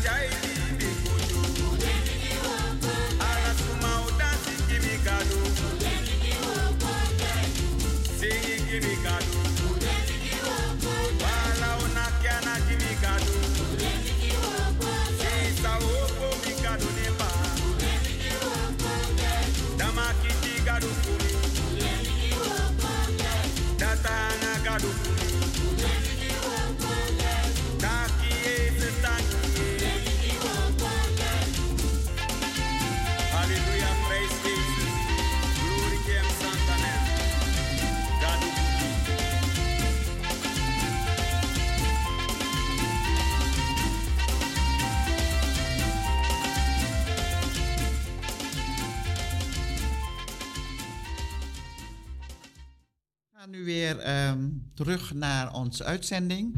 We hebben nog, gelukkig nog wat ruimte en tijd. Uh, telefonische bereikbaarheid is nog, nog, technisch wat ingewikkeld. Maar uiteindelijk, um, uw reacties krijgen we ook via de app, heb ik gezien. Een paar mensen hebben al gereageerd. En we hopen bij een volgende uitzending dat u telefonisch in staat bent, dat wij technisch telefonisch in staat zijn om uw reactie te ontvangen. Uh, ik geef het woord aan zuster uh, de Randami, want er is een interessante conferentie geweest, jeugdconferentie, en zij wil u daar nog een, uh, iets over vertellen. Nou, broeders en zusters, we zijn de afgelopen week hebben we een Europese jeugdleidersconferentie gehad. Dat is een conferentie dat elk jaar plaatsvindt en dat gebeurt in de relatie. De ene jaar zitten we voor even kijken 2019 hebben we eigenlijk de laatste gehad, want toen hadden we de hele pandemie Oh ja. ertussen. Eh, fysiek, we hebben dan wel online wat dingen gedaan. Toen zaten we in Berlijn. 2018 zaten we in Engeland. En dit jaar, 2023, was Nederland het gastland voor deze conferentie. We hebben totaal 11, 11 collega's mogen ontvangen vanuit ehm, Albanië, Duitsland, eh, de United Kingdom, dus uit Engeland en uit Noord-Ierland, uit Tsjechië en eh zuster de Graaf en ik vanuit Nederland. We hebben als thema ook gekozen om aan te sluiten naar het landelijke eh, thema wat eh, binnen alle gemeentes nu plaatsvindt in verband met afschaffing 150, 160 jaar slavernij. En daar hebben wij onze collega's het gedeelde verhaal, ons gedeelde geschiedenis. Het verhaal hebben we met ze gedeeld. We hebben, ik zal het even in, eh, niet echt hyper in, in details, maar wij hadden workshops en eh, we hebben met name stilgestaan bij de Srananton. Het onderwijs van eh, de zendelingen en onderwijs in Suriname. De, daar heb ik dan ook ontzettend veel van geleerd. De heer Kwasi Korendijk die heeft ons deze workshop gegeven. En daarnaast heeft hij ook afgesloten met een korte les over de grammatica en spelling. Over de Sranantongen, waar je op moet letten en hoe je het moet uitspreken. En ehm, een tijdlijn heeft u ons meegenomen in de ontwikkeling over eh, naar het uiteindelijk mogen spreken, eh, officieel dat we toestemming kregen. Dat we de taal mochten spreken en schrijven. En eh, wie daar allemaal aan verbonden waren. Nou, ik moet zeggen, mijn oren hebben geklapperd. Het was een behoorlijke impact op mijn emotionele gemoedtoestand, moet ik toegeven. Maar het was zeer leer- leerrijk. En mooie discussies ontstonden ook, die dialogen onderling en met elkaar. Eh, met hem ook over dit onderwerp. Waarom hadden we hier ook, wilden we ook hierbij stilstaan? EBG is een, een, een, een, een, ehm, de Anitris vanuit Suriname. We zijn wereldwijd is de Moravian Church een zingende kerk, zuster Wil. En in eh, de Anitris zingen graag, ook in het Sranang Tongo. Hoe willen wij dat doorgeven aan onze jongeren? Wat houdt de taal in? Hoe belangrijk is het? Hoe moeten ze dingen uitspreken? Velen van ons kunnen het zelf niet lezen als volwassenen of schrijven als volwassenen. En er zijn ook vele jongeren, tieners, die dat niet kunnen. Maar graag heb ik ook begrepen dat er heel veel mensen ook graag de liederen door willen geven. Wat houden die aria's in? Weet je? En hoe is het allemaal tot stand gekomen? Dan is het ook wel mooi om te beseffen van hoe belangrijk onze taal is. En ieder taal is belangrijk, maar ik heb in de afgelopen jaren ben ik me ook gaan beseffen hoe belangrijk de taal is dat ik bij geboorte eigenlijk mee heb gekregen, maar wat het allemaal heeft meegemaakt. Invloeden vanaf uit de slavernij tot nu toe, maar ook hoe de zendelingen het Sranang, we hebben er ook zo een boekje van gezien. Tenminste online, want het is zo'n oud boekje. Dat je dat niet meer in handen kon, kan houden, had ik begrepen van de heer Korendijk. En die, eh, eh, hoe de, hoe de eh, zendelingen vanuit, die in, in, in Suriname waren, de Duitse zendelingen, hoe ze de Surinamers ook eigenlijk het Sranang gingen leren. En, en het lezen gingen leren. En hoe de scholen, het ontstaan is gekomen van het onderwijs in Suriname. Dat de, dat de, de broedergemeente daar een enorme eh, eh, invloed op heeft gehad. En nog steeds ook wel heeft, dat heb ik gehoord. En we hebben ook eh, bepaalde excursies mogen doen. We hebben de gospelconcert, mogen, de, de gospeltentoonstelling in de Katerijnen Convenant in Utrecht hebben we bezocht. We hebben een, de gemeente van Zeist bezocht. Daarin heeft dominee Bernard het verhaal verteld over, spreek je het goed, het eersteling eh, eh, schilderij. En daar heeft hij uitgelegd en toegelicht en de namen toegevoegd. En dat was ook helemaal. En dan, hij vroeg op een gegeven moment: Is het goed wat ik vertel? Want ze zijn zo stil. Ik zeg: Broeder, u moet nagaan.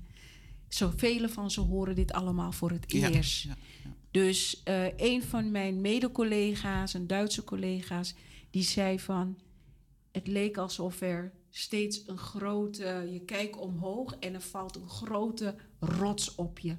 En dat moet je even... Hoe vang je het op? En ja. je moet het verwerken. Want ze zei, bepaalde dingen had ik een beetje, wist ik. Maar de diepgang wat ik deze week geleerd en gehoord heb... dat wist ik niet. En ik moet het allemaal Verwerken. verwerken. Ja, ja. En, ehm, eh, maar ze vonden alle onderwerpen top. Ze waren blij en dankbaar dat we dit met ze hebben kunnen delen. Dat ze dit hebben mogen meemaken. We hebben donderdag hebben wij een Black Heritage Tour gedaan met de boot door Amsterdam. En daar is dan ook heel veel verteld. Dingen dat ze niet wisten. Een aantal van ze zijn wel eens vaker in Amsterdam geweest. Maar nu kijken ze ook met een hele andere Ja. bril naar de, naar alle de bezittingen. Ja, ja, ja. ja. Ja, dus dat was mooi. We hebben woensdag, dinsdagavond een bezoek gebracht aan de conferentie van de bisschoppen.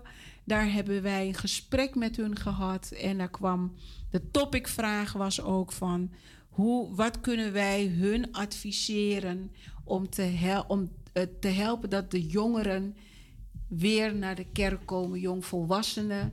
En degenen die er zijn, wat kunnen wij doen om ze ook te behouden? En toen heb eh, een, mijn collega, die zei het heel mooi. eh, eh, dat is ook iets waar wij over gesproken hebben. We hebben een gesprek gehad met het provinciaal bestuur. En dat was ook de topicvraag van ons. En het is een vraagstelling dat niet alleen Nederland bezighoudt. Ook- ook andere maar landen, het ja, gaat ja, door ja, als een rode draad. ja. En ehm, wij hebben, en mijn, mijn collega die antwoordde op een gegeven moment: wij hebben er nog drie dagen om erover te praten. Van wat we kunnen doen, hoe we kunnen doen. En er zijn bepaalde dingen uit voortgekomen. En dat zal op den duur ook wel weer teruggekoppeld worden. Ook naar de gemeentes waar we ook mee bezig zijn geweest. Dus het was, eh, ik krijg nog steeds krijg ik, eh, reacties van collega's die inmiddels allemaal weer terug Zijn ze zijn. weer thuis in Europa? Ja, ze zijn weer thuis. Allemaal berichten Ja. dat ze goed zijn aangekomen. En dankbaar dat wij deze week, dat deze thema, dat we ze daar een stuk in hebben meegenomen. Mooi, Veel om ja. te verwerken. En de vraag was ook aan hun.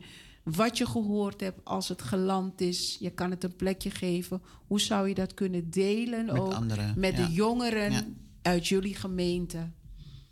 Dus dat wilde ik eh, met u Nou, dat is eh, heel interessant. En wat, eh, ik heb ook twee thema's die uiteindelijk ook voor ons in de toekomst, naar aanleiding van deze conferentie, waar we een keer ook van gedachten kunnen wisselen met misschien de dominee en met de pastorale werkers. Ja. En dat is namelijk het gebruik van de singibuku, de aria Ja. en de zangdienst. Want we, we krijgen veel vragen, Ja. van, ook van luisteraars over Surinaamse gospelmuziek, maar ook. Surinaamse eh, muziek uit onze zangbundel. Ja. En zeker als het om lijdenstijd gaat en binnenkort Ja. Pasen, dat het belangrijk is om ook de Surinaamse aria's niet te vergeten Ja. en de zangdienst die daarbij hoort. Ja. En ik ben, ehm, ik ben eh, ja, blij gestemd als ik hoor dat die workshop eh, van die, die meneer uit Zuidoost, broeder, meneer, ehm, hoe heet die meneer die die workshop heeft verzorgd? Brada Korendijk. Korendijk, ja, over namelijk de taal. Ja. En ook hoe belangrijk onze taal is. Dus uiteindelijk heeft u een eh, hele mooie jeugdleidersconferentie gehad. Ja. Eigenlijk Europees, maar dan eh, vrij breed. Ja. En eh, misschien kunnen we ook in de toekomst, als het gaat om die 150, 160 jaar afschaffing van slavernij, Ja. dat we de komende tijd daar ook aandacht aan besteden. Want er Ja. gaan veel activiteiten Klopt. plaatsvinden. Klopt. En daarom hebben wij ook toen ook besloten van... Weet je, we zijn eh, eh, EBG breed zijn we ermee bezig. Ja, ja. Dus dit onderdeel eh, met het... Met het met, in verband met conferentie... Hoe mooi is het om, om, ja, om dit thema daar ook in te verwerken Precies, en ja. mee te nemen. Nou, Weet je, want hele veel van ze. Weet je, je hebt na de workshops en na de, de, de excursies heb je allemaal één op één gesprekken met elkaar. Er ontstaan dialogen en dan hoor je ook velen vertellen van. weet je, dit wist ik niet. Nee, En eh, oh, er is ook heel veel wat ik niet weet. En waar kan ik meer informatie vinden? Op wat voor website kan ik Ja, terecht? ja. En weet je, ik heb ze ook uitgenodigd van... mocht het lukken eh, qua tijd, qua financiën... 1 juli is de dag dat wij de eh, eh, herdenking hebben. We staan stil bij wat er is gebeurd. Ja. Ehm, wat er tot nu toe is ontwikkeld en waar wij hopen naartoe te gaan. ja. En eh, dat is een hele belangrijke dag. Niet alleen voor de Surinamers, maar ook voor de Antillianen. En ook voor de Afrikaanse mensen zijn, is het ook een heel Ja, voor ons belangrijke allemaal. dag. Voor ons allemaal. Dus Het ik is een zeg, gedeelde geschiedenis, Het is een gedeelde geschiedenis. Dus, eh, Heel mooi, dat, is, ja. eh, dat verrijkt ons ook en dat geeft ook stof tot nadenken. En Ja. zeker als het gaat om die workshop van meneer Korendijk, is Ja. het ook iets om een keer hem bij ons uit te nodigen. Dat hij ons een keer wat komt vertellen over wat het inhoudt en of wij als, als luisteraars ook mee kunnen nemen in eh, wat we onze mensen in de kerk, in de diensten, maar ook Ja. in onze functionele groepen Ja. kunnen vertellen. Dan moeten we daar een keer over nadenken. Maar u heeft een goed beeld geschetst van deze Europese conferentie.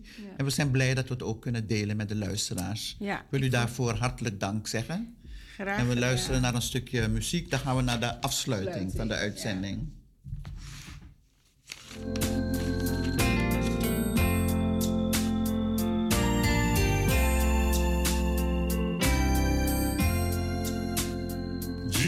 to see.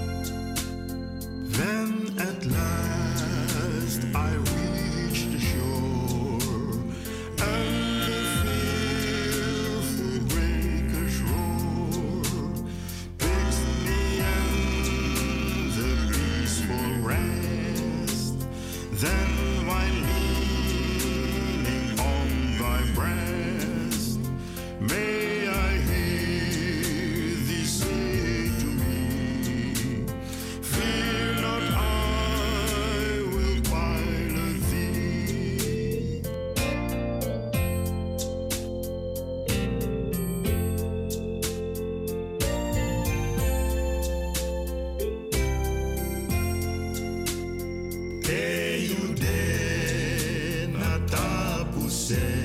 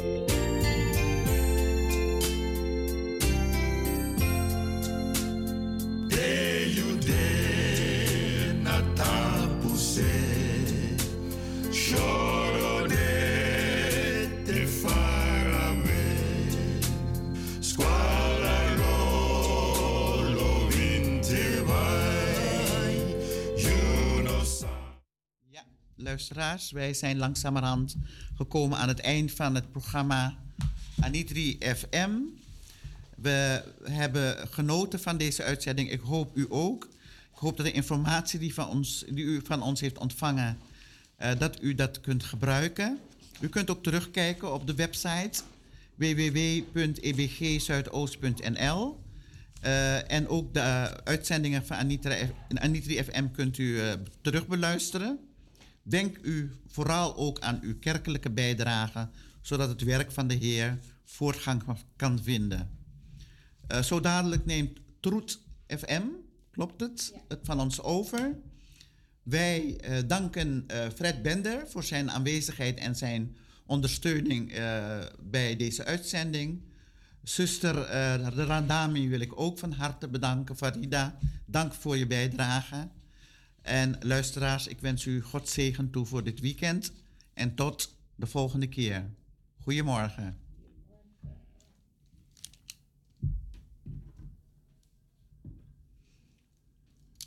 Nou,